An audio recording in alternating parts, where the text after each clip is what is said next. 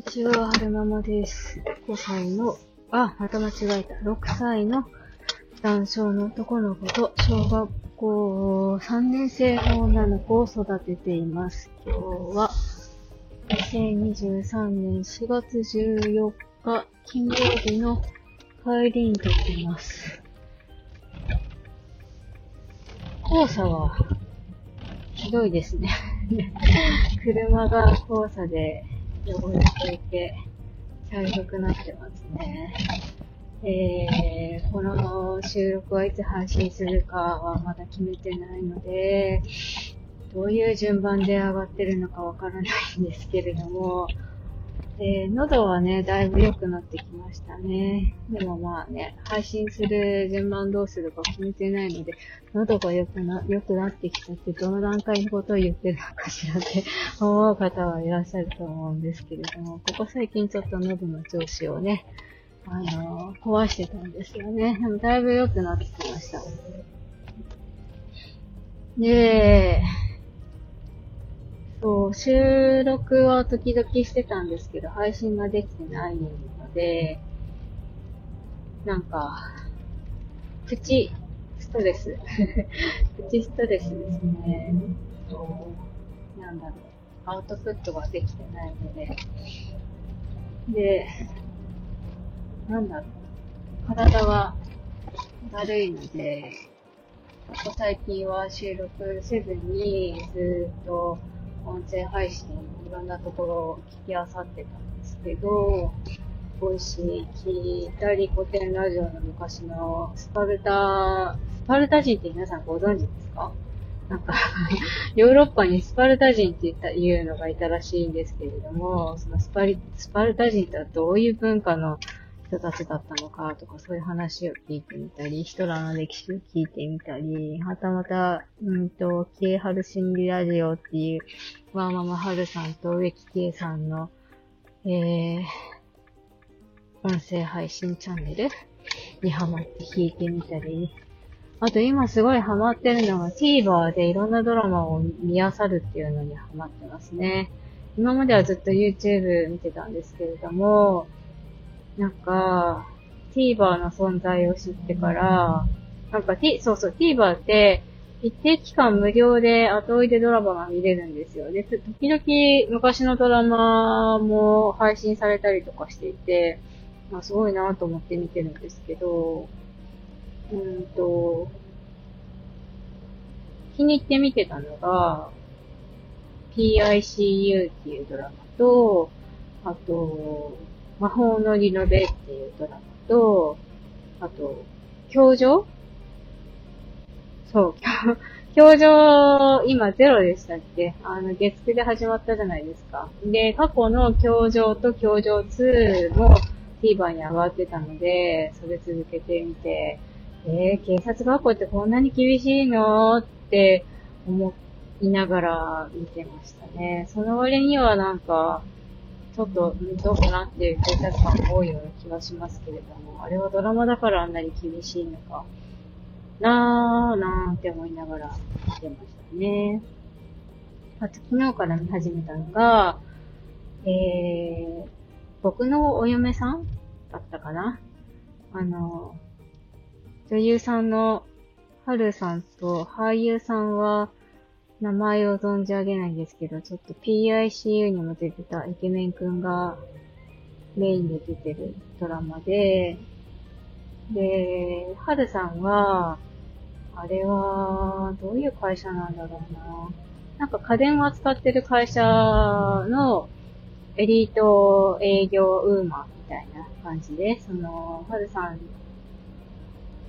にかかればどんな商品も売れるじゃ、売れるみたいな、そういう感じの何でもできそうな気配りができて、お嫁さんにしたい人ナンバーワンなんて周りに言われてるんだけれども、実はズボラ女子で家に帰ると何もできない、片付けできないみたいな感じの人で、で、一方そのイケメンくんは、うーんと、その春さんの下で働く後輩くんなんですけれども、あの、家事力がすごく高いんですよ。お掃除もすごく上手で、ご飯もすごく、料理もすごく上手で、で、ひょんなとこから、その、はるさんの部屋に訪れることによって、あ、そうそうそうで、そのイケメン君は、その、キラキラ輝いてる何でもできるはるさんのことをずっと憧れてたんですね。で、ひょんなことからはるさんの部屋を覗くことになってしまい、そしたらなんだこの部屋は全然違うじゃないか、僕のイメージと全然違うみたいな感じになるんですけれども、なんか、まあ、あることをきっかけに、そのイケメン君がはるさんのお家を片付け、で、なんかご飯を作り、で、それがきっかけになって、ちょっと、これからもご飯作りに行ってもいいですか？みたいなことからの、なんか、うんと、はるさんがぼそっと、なんとかくんはすごく家事力が高くって、なんかお嫁さんにしたい人ナンバーワンって感じだよね、みたいなことをぼそっと言ったら、イケメンくんがずっとそのはるさんのこと好きだったから、ここを嫁にもらってくださいみたいな感じになって、一緒に住み始める、みたいなドラマだったんですけど、なんか、うん。なんでしょうね。やっぱその、最近ドラマとか全然そんな見てなかったので、てかドラマやってるリアルタイムの時間帯って、あのー、見れないんですよね。家事やってるから。だから、その、うんと、iPad とかで、アプリでそうやって後でドラマが見れるって本当にありがたくて、あの、歯磨きしながらとか、洗い物しながらとか、洗濯物畳みながら、ドラマ見てね。そう。やっぱドラマって生活に潤いを与えるよなって思いながら 見てました。なんか、その、なんでしょうね。自分と違う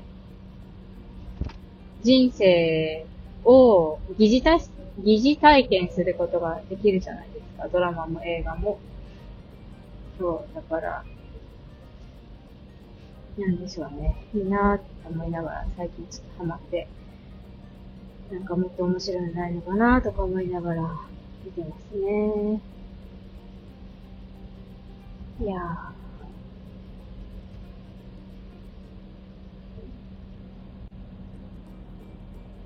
ここ最近は、仕事が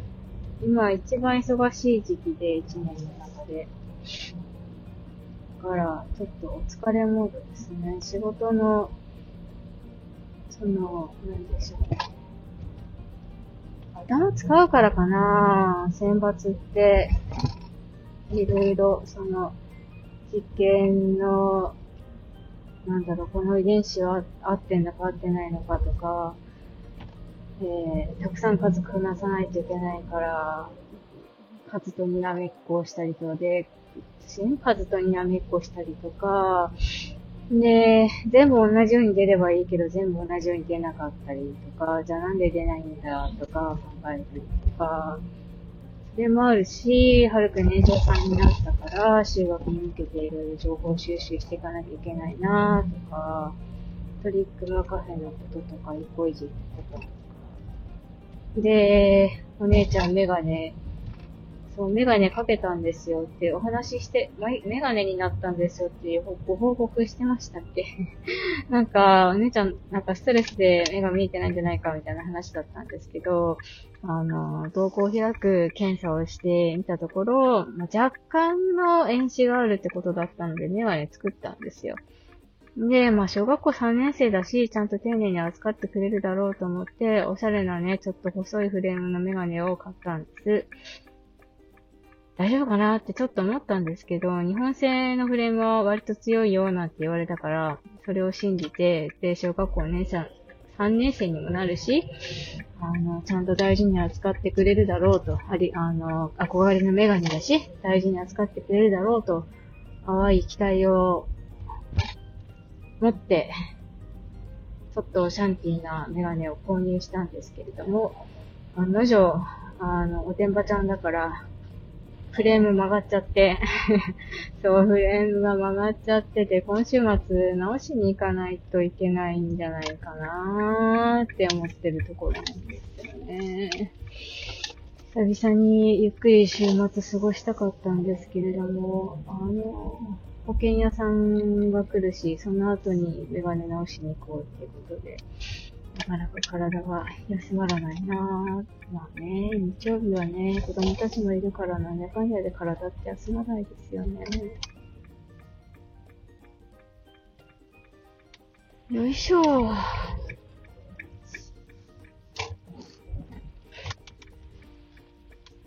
息苦しさは、応体ホルモン療法を始めてからだいぶなくなったんですけれども、なんか、そうで、メンタルも安定してきて、あ、ホルモン療法のおかげだなぁなんて思ってたんですけど、なんだか、今週入ってから、息苦しさが出てきてて、なんかちょっと怪しい感じですね。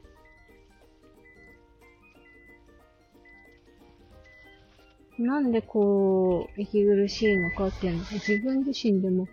よくわかんないんですよね。自分の心に蓋をしているのか、たまか、何なのか、よくわからないけれども、とりあえず、えー、事実だけを手帳に記憶して後から、えー、頭がクリアな時に振り返りたいなって思います。最後までお聴きくださいましてありがとうございました。それではまた。